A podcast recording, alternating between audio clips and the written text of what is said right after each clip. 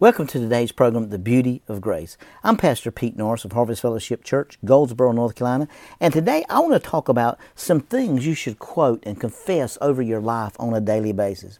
You know, it, we go to the doctor and he gives us medication and he says takes it three times a day, and we take it three times a day. And there's all kinds of side effects from that medicine that is an underlying border. If we read it, it sometimes it seems like the side effects is worse than what they're treating the actual medicines treating us for. But I want you to take these promises and start confessing these promises on a daily basis. And, and get this in your, in, your, in your body and in your spirit until it begins to become alive. Philippians 1 and 6 says, I'm convinced and sure that he who has begun a good work in me will continue until the day of Jesus Christ, developing and perfecting and bringing it to full completion in me. John 10 10. The thief comes to steal, kill, and destroy. The Lord came that I might have life and enjoy it, and have it in abundance to the full till it overflows.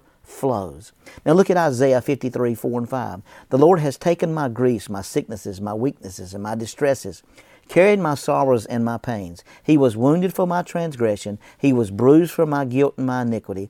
The chastisement needed for my peace and well being was upon Jesus, and by his stripes I am healed. Now look at Psalms 103 2 through 5.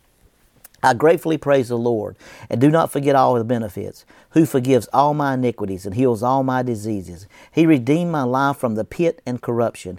He beautifies, dignifies, and crowns me with loving kindness and tender mercies. Look at Proverbs 4 20 through 22. I attend to God's word and submit to his sayings. I will keep them in my sight and in the center of my heart. They are life to me and healing to my whole body. Look at 2 Timothy 1 and 7. God has not given us the spirit of fear, but of power and of love and of a sound mind. You know, what a wonderful thing. I want you to read Philippians chapter 4, verse 6 and 7. I will not fret nor have any anxiety about anything, but in every circumstance and in everything by prayer and petition with thanksgiving, continue to make my requests known to God.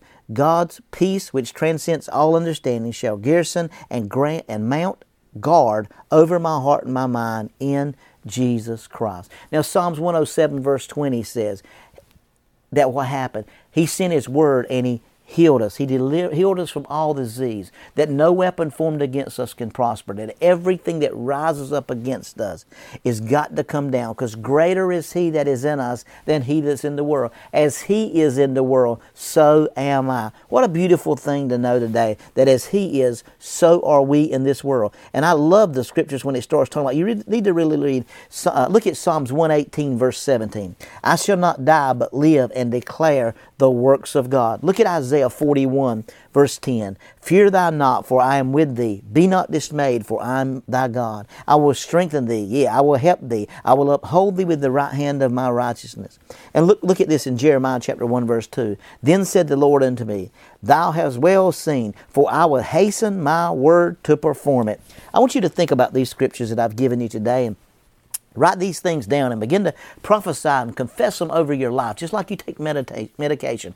Take these scriptures two or three times a day and quote them over and over and over. Find you some healing scriptures and quote them over and over and over. That's just a few I've gave you. There's hundreds in there that you can quote over your life on a daily basis. And that word begins to get in your spirit. It does just like an antibiotic. It'll start bringing healing to your body. And you, can, you can't overdose on this. So you can take it four or five or six times a day and, and it won't make you mess up your mind. It won't give you no bad side effects it'll just begin to change you and transform you. And that's what the Word does. It begins to change us and transform us. I, I love what the Word says. As He is in the world, so are we. 1 John chapter 4, verse 16. So as we begin to grab hold of this Word and get this Word inside of us, especially during this season and this time of such great fear and, and such great uh, struggle and turmoil in people's lives and frustration, people going out and stacking up a bunch of food because the grocery stores are going to go out and they're not going to have enough food and, and all this spirit of fear just gripping people undeniably. 2 Timothy 1 and 7 said, I'm not giving you the spirit of fear,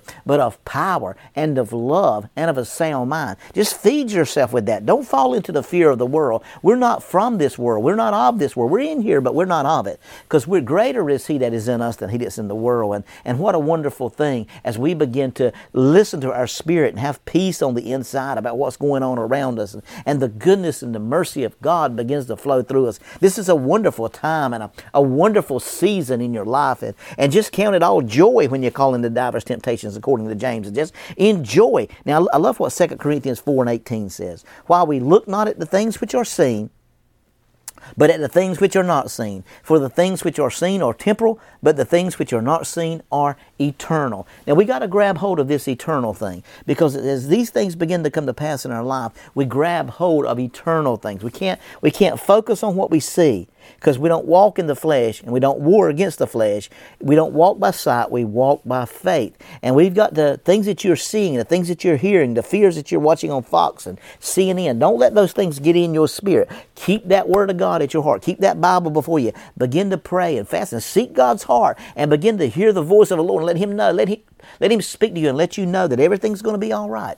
Even those circumstances. This is going to be the greatest time of your life. God bless you and continue to remember the beauty of grace.